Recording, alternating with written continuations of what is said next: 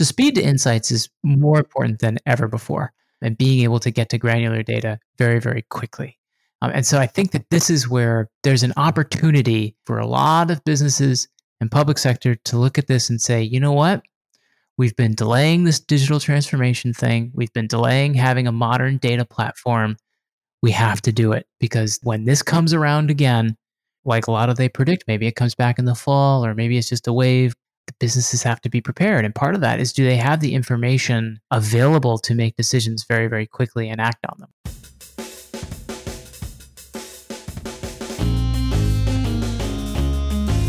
You are listening to Stack and Flow, the sales and marketing technology cast with Sean Zinsmeister and John Wall.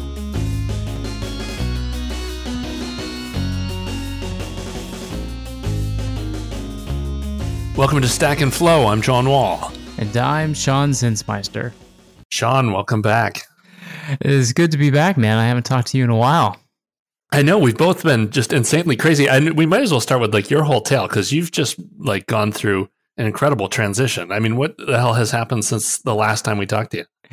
I think that the last time that we talked, I probably was still at Infer and dealing with the acquisition there. And then, yeah, it was just kind of like a big lightning strike, man. Like it was the month of, let's see, we were acquired in October, and then my son was born in November. and then I joined ThoughtSpot in December. So the Zinsmeister family has a, you know, let's just rip the band-aid off and do everything, you know, at once, I guess, kind of, approach to life.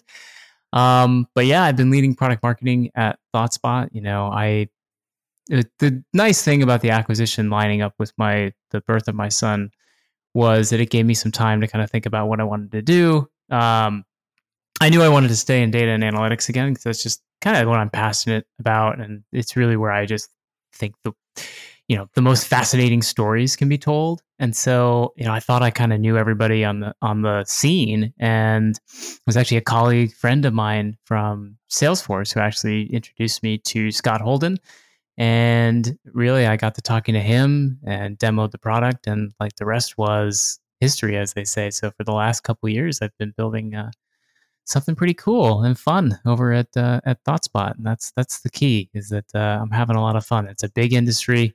Uh, data is certainly not going out of vogue. I don't know if that's an exp- I don't know if that's an expression, but uh, which I'm sure you're seeing a lot of on on your side too, John. I mean, and this is you know the nobody is not talking about data right now, right? And so it feels like a, an okay place to be. But yeah, it's been a wild ride, and uh, it brings us back to an even wilder, more interesting time like we're in right now. Yeah, it is insane, isn't it? Yeah, it's it's been crazy for me because it, when we were last recording, I was still doing stuff with Event Hero, and I'm still involved with that. But it's just that this last quarter, you know, every event has canceled or shut down, so it's ground to complete zero. Yeah. And within just a couple months, actually, of the last episode that had gone out, uh, right in uh, 2018, I started working with Christopher Penn because he left Shift Communications and started Trust Insights. He and Katie Robbert were over at Shift doing a bunch of analytics for PR. And they decided that, you know, the analytics stuff is actually the most interesting part of this. And this applies to all marketing. It just totally. doesn't have to be PR. So they hung a shingle and uh, kicked off their own company. And after about six months of running that, I had been doing enough with podcast sponsorships that it just made sense to go work with them. So, yeah, for the past uh, almost two years now, I've been working with them on a bunch of different projects, and um, and it's been great. So, podcasting drives the traffic to Trust Insights. So it's uh, you know finally after only 12 years of marketing over coffee, this has become my day job. So um, you were ahead of the curve, John, and now everybody's got a podcast, right? I know, isn't it ridiculous? I was so bleeding edge. It was it was insane, and and yeah, now it's nuts. I I mean, and it's like today, as we had mentioned, it's April Fools. I've seen uh, two podcasts launch today, and I have two friends that have books out today. I'm like what the hell are you people thinking? It's April Fools during a pandemic. You know, you couldn't come up with a worse date to to try and kick this off. So I, you have to read. I was reading, um, stealing the jokes from some of the late night hosts, but you know, I agree with them. I said, look, if there's one good thing that could come out of COVID, maybe it'll do away with April Fool's Day. Maybe that's one thing that we can we can have do away with.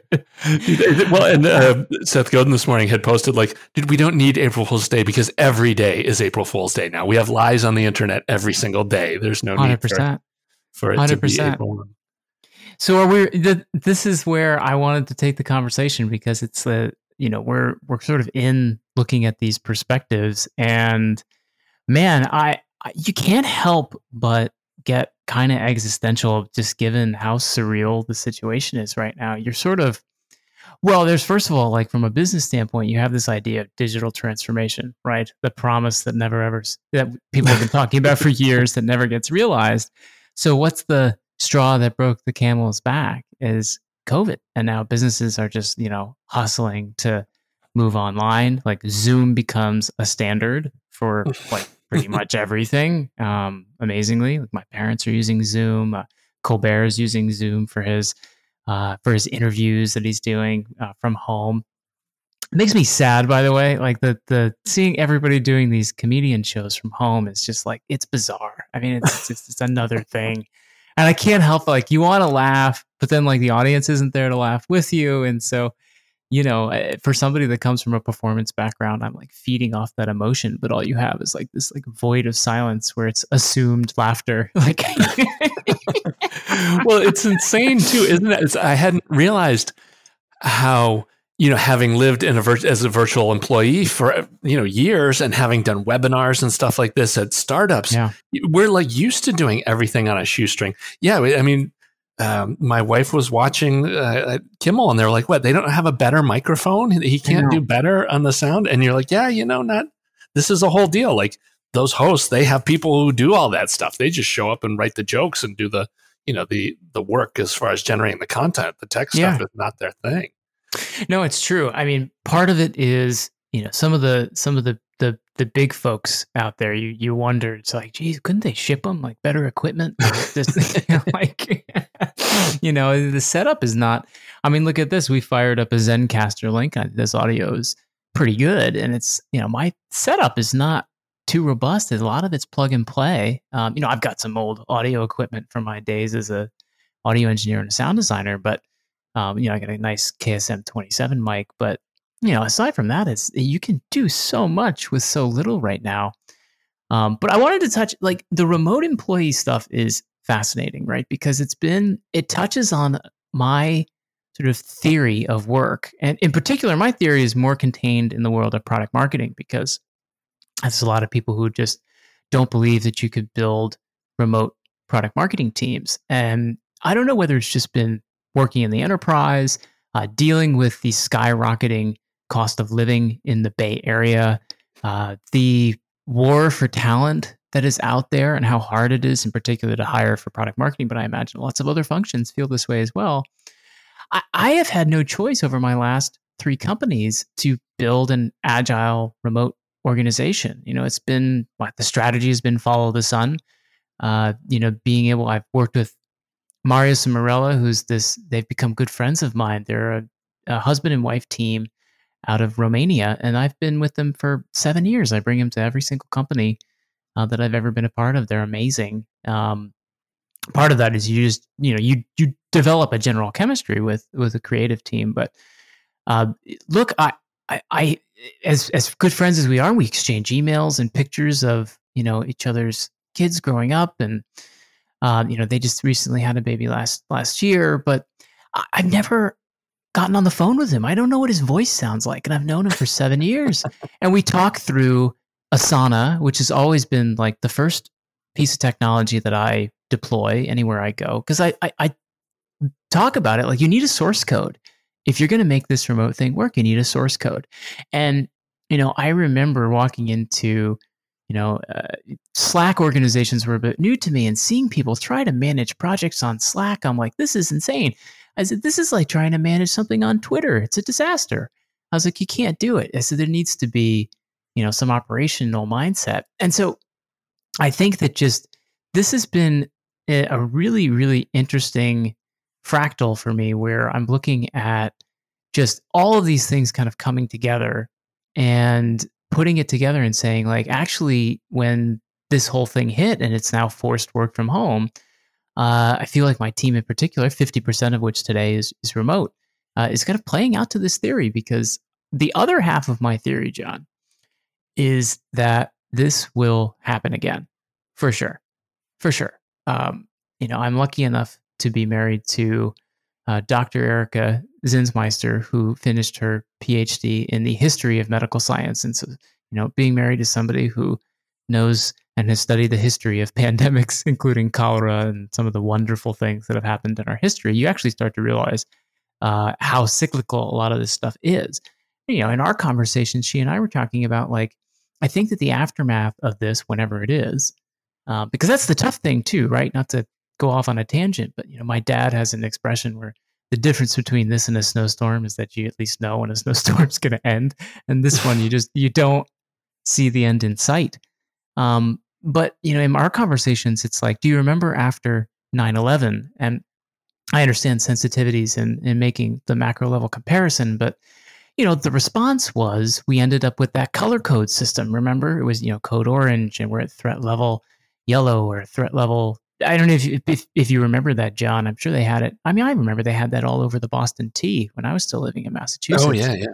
I think we had that again, and I think that at some point, you know, the response times for and the demand for rapid reaction is going to be okay. We're now at uh, it's it's a code orange. Everybody home for the week. Yeah, right, right. I mean, like, and and and then your response times are like, shoot, you're kind of forced into making this work. Then that's that's kind of my that is kind of my my whole thesis in a nutshell, which is like, I think that this is just the times being like, no, like, if you want to survive in this business era, it's about agility and it's about speed. And if you're not fast, you're dead.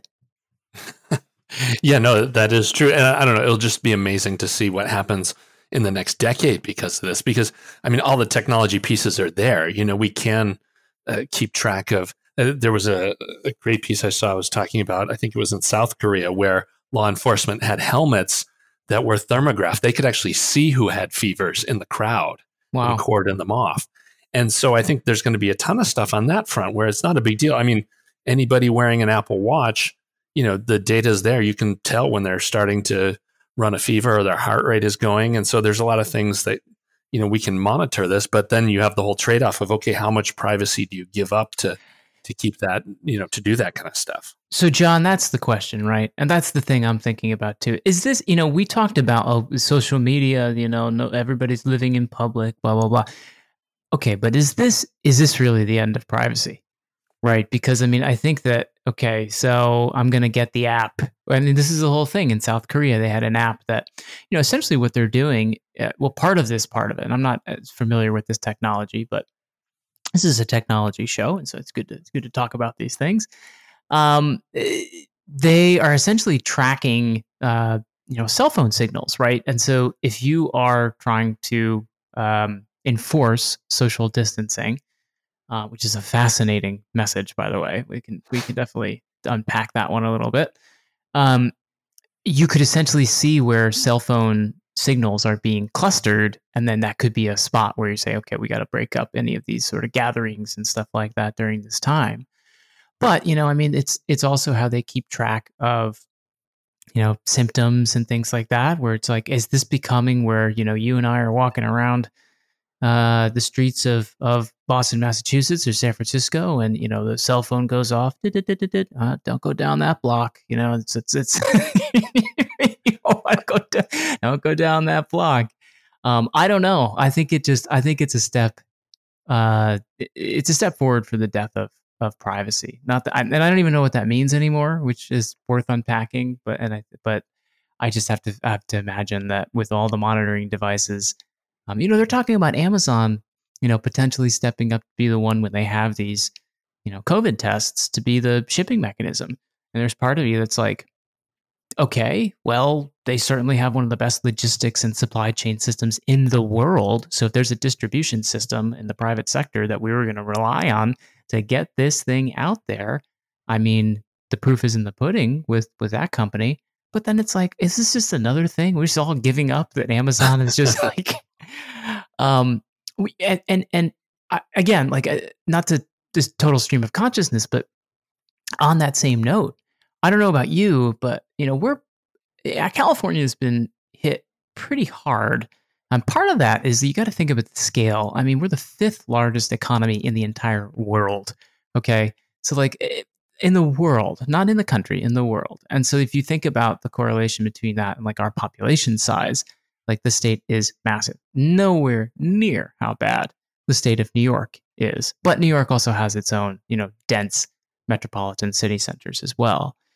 Um, but if you if you look at sort of some of the numbers there, it's it starts to get staggering. And what's been crazy is people who have been living out of you know delivery systems, right? You know, boxes coming to the house. I mean, we have changed so many behaviors. I'm delousing boxes as they come to the house. My wife and I have a whole system when any time that we order something, we're trying not to order a lot of stuff, but you know, when when things come, we need it.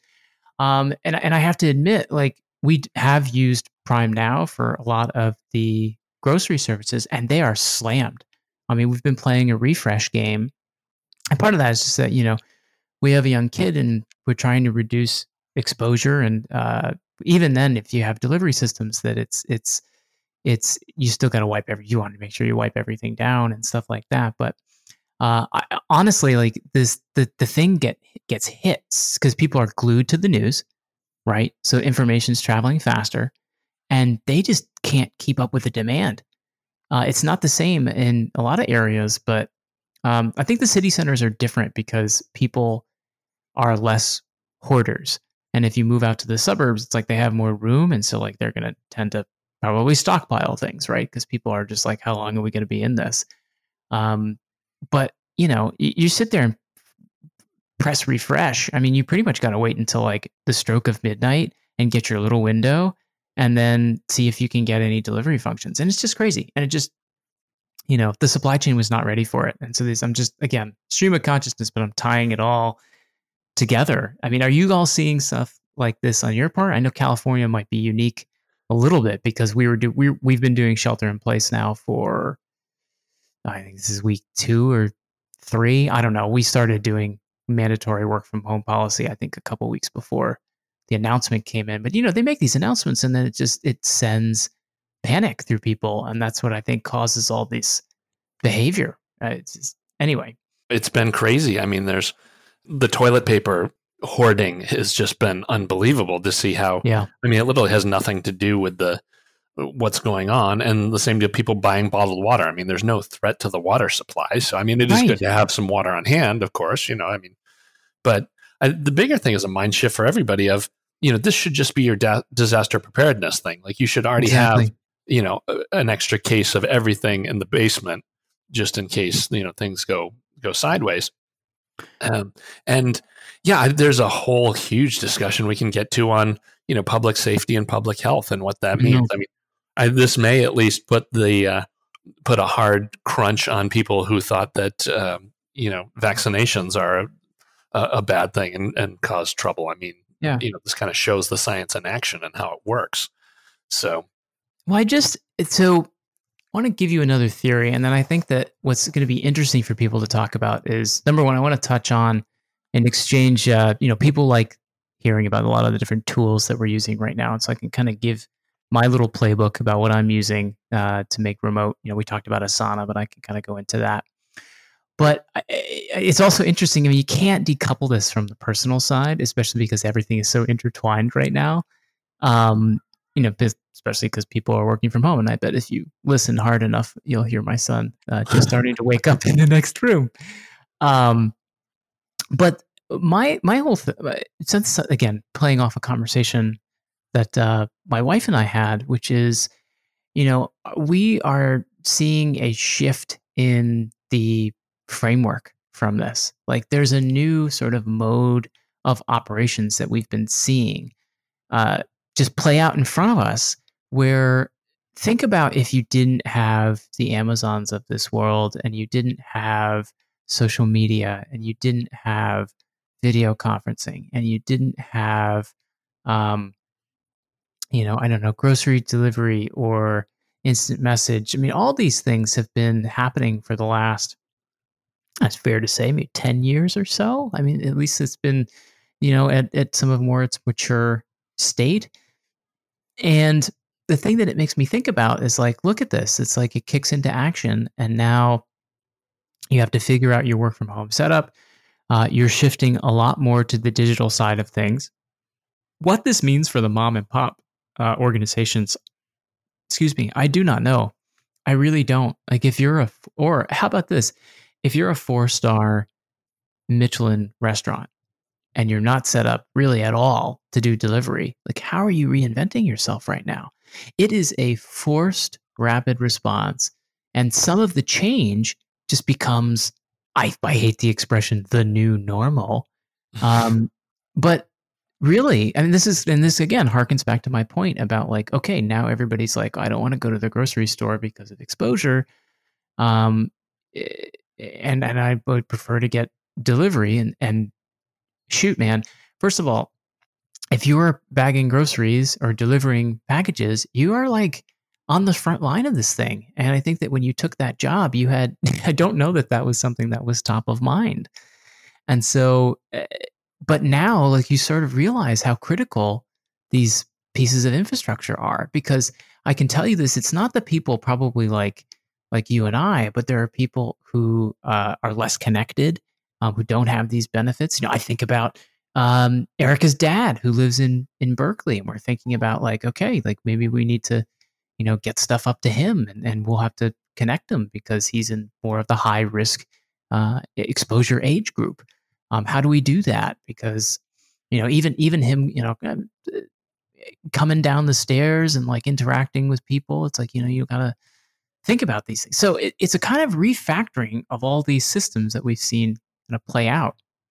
And I think that, you know, to touch on the work front, for again for me because 50% of my team uh, was remote you know the things that we were used to using so thoughtspot is you know enterprise organization field sales so it's a lot of disparate um, workforce anyway right so we got people all over the world and so slack zoom good old fashioned phone call um, as well as i'm trying to think and you know, asana for us to keep our projects in order you know, I still use Trello just to sort of like manage my own stuff. And now there's there's other stuff coming in as well. But like that's been like the main toolbox that I need. Um, and then I sorry, but for gear, like uh, AirPods have been key for me. I got the AirPods Pro um, because honestly, like I'm on the phone all the time. And I don't know about you, John, but like one of the human behaviors that I find is interesting to observe is as you force people into these now purely digital roles. Okay, there's no more drive by the desk, you know, shooting the shooting the breeze in the office, right? There's no more. You can't just grab people and throw them into whiteboards. You lose that face to face time, and people don't read stuff, and it, you can't interpret intent you can see, yeah, see, it's authentic, right? This is my my son Rasmus is is clearly awake. Um, that's why we try to record early in the morning. Um, but uh, that, and by the way, like I actually think you know, you you hear that type of stuff on the podcast, and people are just like, yeah, I mean that's everybody's that's everybody's conference call right now, right? I think it's welcome. I actually I I like it when my son makes a cameo appearance. I think it just breaks up the mood. We're at a very serious time right now, and so I think anything to just massage the uh, friction and the just uh, anxiety level that's sitting on the crust of the atmosphere just was helpful. Um, but anyway, like I was saying, like with the tools that we have at our exposure and like AirPods being key, I, I like getting on the phone with people because nobody can, they assume intent unless you're just, you know, going crazy with the emojis. And I think that that just looks silly after a while. I think it's fun and I, I get it. But I mean, Slack is both a useful tool and it's a nightmare too because the thing is just such a needy application is people pinging you you know all the darn time. I have to shut mine off uh, during periods of the day because then you could sit there and get absorbed and then you're doing nothing but ad hoc communications and you're not getting anything done. But the people not reading stuff i tell you something if i go back and forth with somebody on like slack over you know one two three oh i just and i really handy tip if you're using Zoom, the Zoom and Slack integration is fantastic. Slash Zoom opens up a join, and then just jump on the phone. Just jump on the phone. Just talk it because like people will assume, oh, uh, uh, are are, are they mad? Like you know, is that what somebody? it's like no, I like you know, and and by the way, like I, I I, I actually I blame my I love my mother, but I blame her for this because she's very curt over emails. She doesn't mean to be. That's just her style. She's she's Italian. She's my Italian mother, uh, Joanne Tomaso, and she's been that way and written me those wonderful emails. And I always said to my brother, like, "Wow, dude, is, is mom mad?" She's like, "No, man, she's fine." but that's that's the style, man. And so it's like it's hard for people's attention span to want to like read through everything um, it puts the importance on documentation. It puts the importance on boy, does it separate the good communicators from the bad communicators and being somebody who's in the world of product marketing. Um, I see this more than ever, where you just sort of sit there and you sort of squint and just be like, where are we missing each other? Um, so, you know, I find that those tools in particular have their ups and downs. And I, I like just what's what's great about Zoom is that sometimes you just need to be a passive observer of a conversation. And I got to tell you, John, uh, you know, my dog needs to go out a few times a day, and I will definitely pop my AirPods in and go walk Ginger, put it on mute, and if I need to chime in, fine. But like that's just the conference call happening in the background. I need to observe it. Maybe I, you know, get the piece of information that I need, but I'm multitasking. I've done it. I've done it where I'm preparing lunch for the family, and I just put it on uh, on mute, which I, I try, I block off part of my day because um, I cook, I do all the cooking in my family, and so I, you know, I'm I'm making lunch and breakfast and everything, and I'm just, you know, the AirPods give me the freedom and flexibility uh, to to try to multitask and and make it work. But that's just anyway, like a little bit of interesting insight to some of the tools. The last thing that I'll say, going back to my part about Asana and project management, boy, has project management never been more important. And so if you're not getting on some sort of system, take your pick. You got Trello, you got Work, um, what is it? Uh, work.com, you've got Airtable, you've got Asana. Um, they're all great. I'm more familiar with Asana just because I've used it for the past several years in several companies. It's just what I know. Um, but you have to have a way to manage projects and really putting people in a mindset. It's interesting, John, the psychology. You put people on Slack, a lot of chit chat, a lot of flyby. The feed, you know, is just a running stream. You're going to miss stuff. You know, the search is okay, but, you know, if you missed it, boom, it's gone. Not everybody checks Slack as much as other people. Um, you know, defeat the red notification game is not something that everybody wants to play. Um, and people's conversations are different when you're getting tied into project and you see things and you're now like clipping things to or attaching things rather to a project feed subtasks putting them in a mentality like if you evaluate the conversations like they're very focused and that is so key because it's really hard to focus right now in general with everything going on um, and so there's more that you can bring it back and by the way asana also if you're going to use slack as your notification system there's a lot of great integrations um, that you can use there uh, as well. So that's I don't know. It, not to steal airtime from you, but like, what are you using? I mean, because you're you're also in there with gear and apps, like anything that's been super helpful for. I mean, you've been doing, you've seen more evolution, John, than even I have uh, from work from home. Like, what's working? Like, is it similar toolkit? Like, what what's what's your kind of workflow and, and toolkit look like? No, it's similar stuff. I mean, because you definitely hit a point in that Slack is great for churning out your email inbox. You know, it makes all those kind of junk one shot emails go away, but it's totally useless for anything that happened a week ago. Like, you know, the search function is only okay and it's just to dig through the past is is ridiculous. So yeah, having something I, am you know, we started using Asana a couple years ago um, when you had used it. In fact, it was on this project too. We were using it, and it's just a great way to go. So I'm a fan of that. Trello is good, kind of for your own stuff. If you're used to that Kanban board or post its, you know you can easily get into that. Um, you know i've got a zoom account so i use it. I'm, I'm fine actually with facetime and um, you know any pretty much conferencing system that works. The podcasting thing is interesting in that um, we've been on zencastr for a while and now i'm using squadcast mm. which are both great because you know and this is goes back to what you're talking about like with the talk show host you know if you have each side of the conversation on its own audio track, it just opens up a whole nother world for you as far as being able to do post production and clean stuff up that you can't get if you just grab a, Zen, uh, a Zoom file uh, where you've got both sides on the same track. So, so that's right. a big win. Um, but I wanted to talk to you more about the iPods Pro. I mean, how is the sound quality of those? Is it? I mean, are they decent? Yeah, the sound quality is pretty decent. Um, I have used them. I like the freedom of them.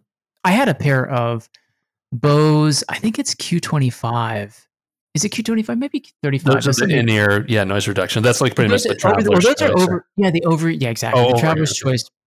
So I've, I like Bose, Boston Company, um, and I've always thought that their noise noise cancellation was very, very good, and I like that because most of the offices that I've worked in have been open uh, air plans, and anybody who works in product marketing, uh, you need to have your think time, and you you really just need to be able to like you know really jump into a product and be absorbed uh, into what you're doing. You have to you need to be able to deep, go deep um, without distraction.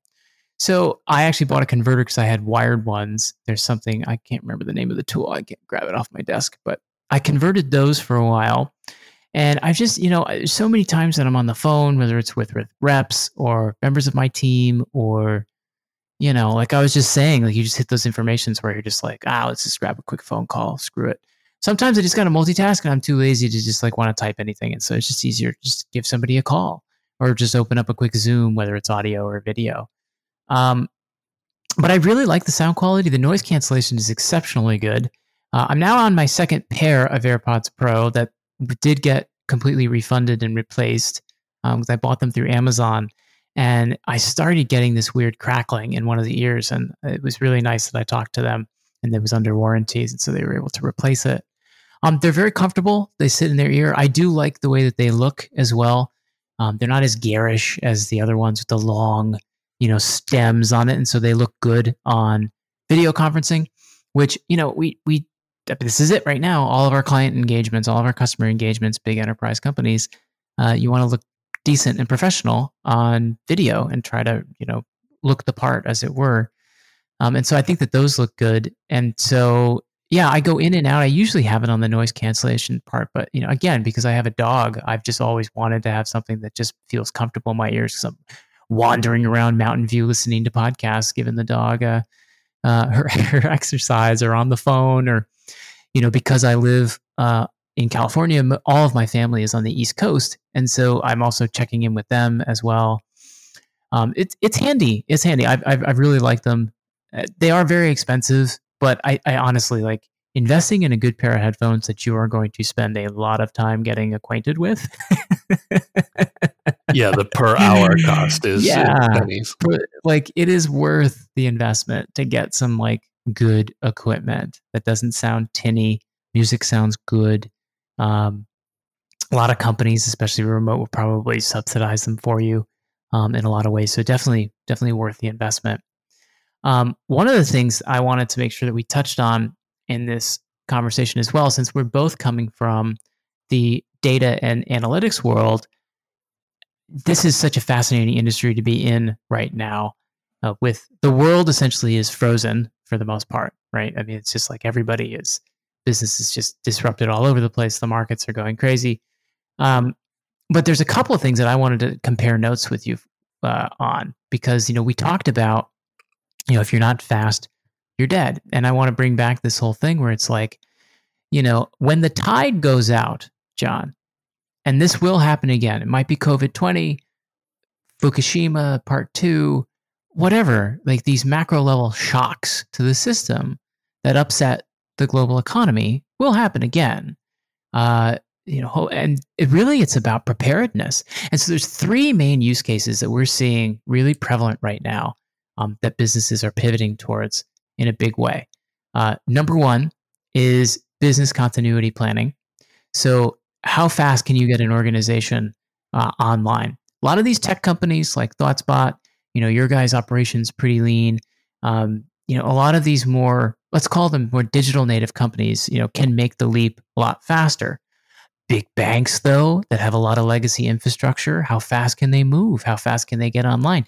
how do you ensure that the essential employees in your organization have the connectivity that they need and non-essentials aren't eating up the bandwidth um, fascinating john that you know what one of the biggest problems in public sector is right now since that's a that's a major vertical that we are looking at if you take a guess about what right now what is one of their main big challenges Oh, I've got no. I, I mean, communication seems to be Yeah. a problem, but what what is it? Well, it's connectivity and infrastructure. There, there's you th- like there's we just I think sometimes forget how old and decrepit the technology landscape is for the federal government, and they're just not made to have all these people. They're not telework ready, as the expression goes.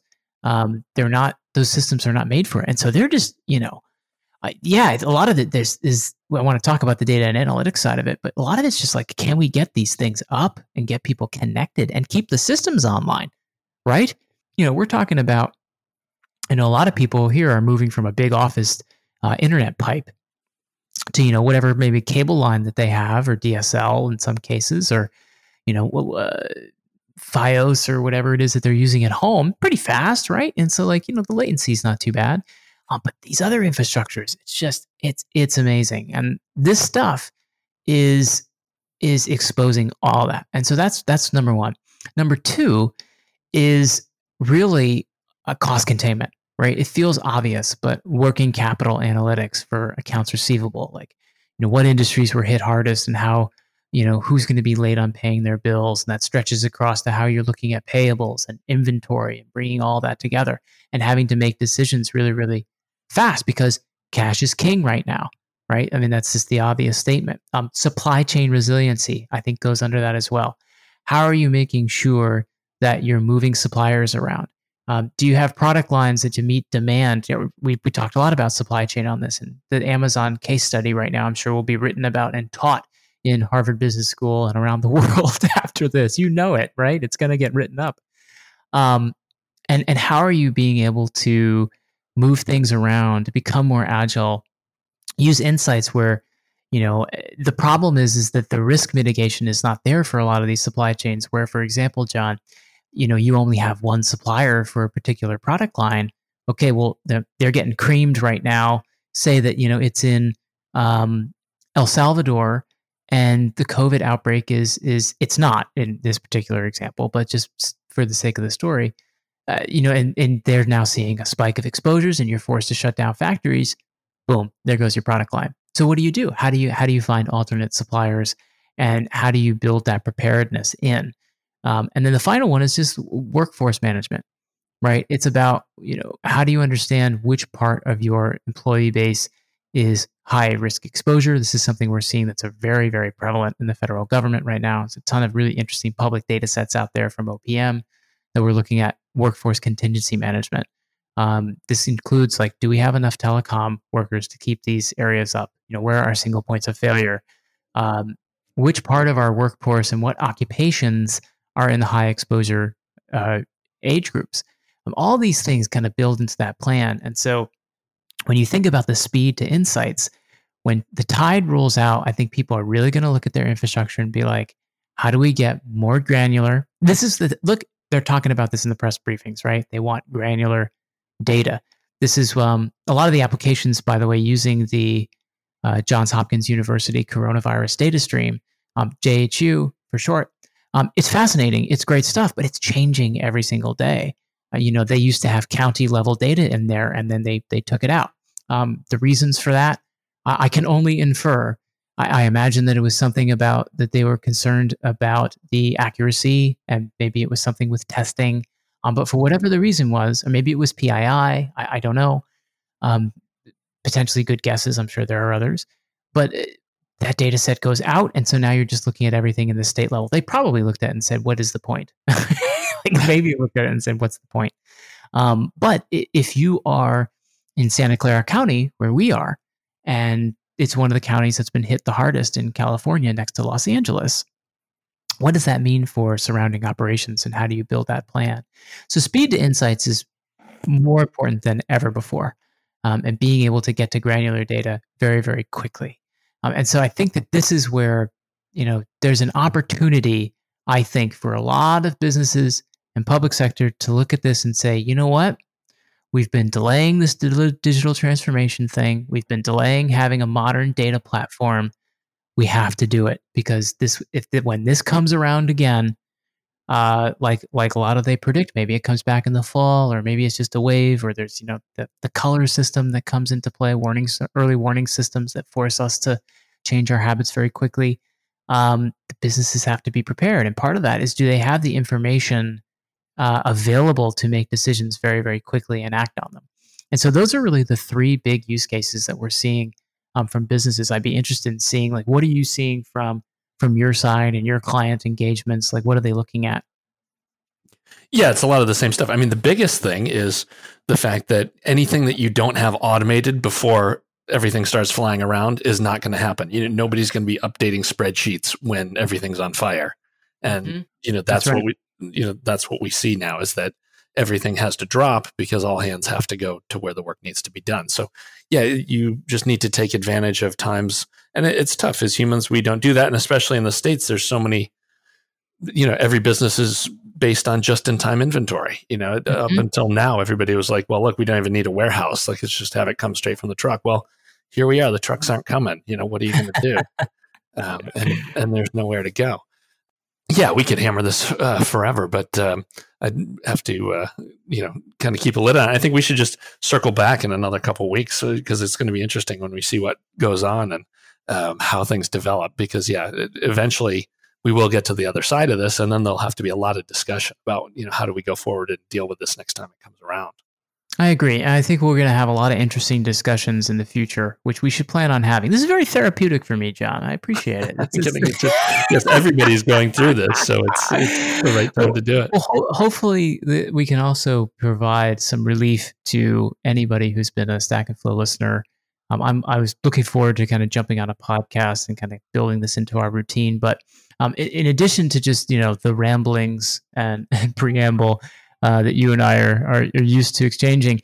Uh, looking forward to kind of getting more feedback on different types of applications, hacks, workflows, whatever you want to call them, that are making work from home uh, more bearable. on the personal side as well, by the way, I'm getting a lot of tips from friends um, that businesses are being super creative um, about how they're they're reinventing their workforce, whether it's restaurants that are just you know quickly converting over to delivery or how they're making kind of those no contact deliverers, uh, the, the, no contact delivery, and all these other systems that are in place. Um, so really, I, am I'm, I'm looking forward to exchanging those ideas, um, and then keeping coming back to you know this is what I live in every day. I'm learning a lot every single day about how businesses are using data and analytics to respond to this current crisis, um, as well as how they are just already thinking about okay, like I said, when when the sun sets on this thing we got to be ready. And like what does that world look like um, and are we made for the moment? And that's key you know it's like are we are we made to handle this moment? Because um, it will it will happen again. So i look forward to, to future conversations with you. So uh, hopefully this will be interesting for the audience a little a little bit of a new angle on the on the show. Less about maybe marketing automation and and the tech stack but a different type of tech stack right? We've we've just uh, it's a different level of thinking yeah, no, it's it's what people need to do to get through the day and to make things happen. So that hasn't changed for us. Yeah, well, and of course, swing on over to stackandflow.io. You know, you get this show, and then of course, there's still the archives are over there, and you can check that out. And uh, yeah, don't be afraid to even throw a review over on Apple Podcasts if anybody still spends time over in the iTunes podcast store, which uh, I know I haven't been over there in a while. All right, yeah, that'll do it for us for this week. So until next time, thanks for listening, and we'll see you in the stacks.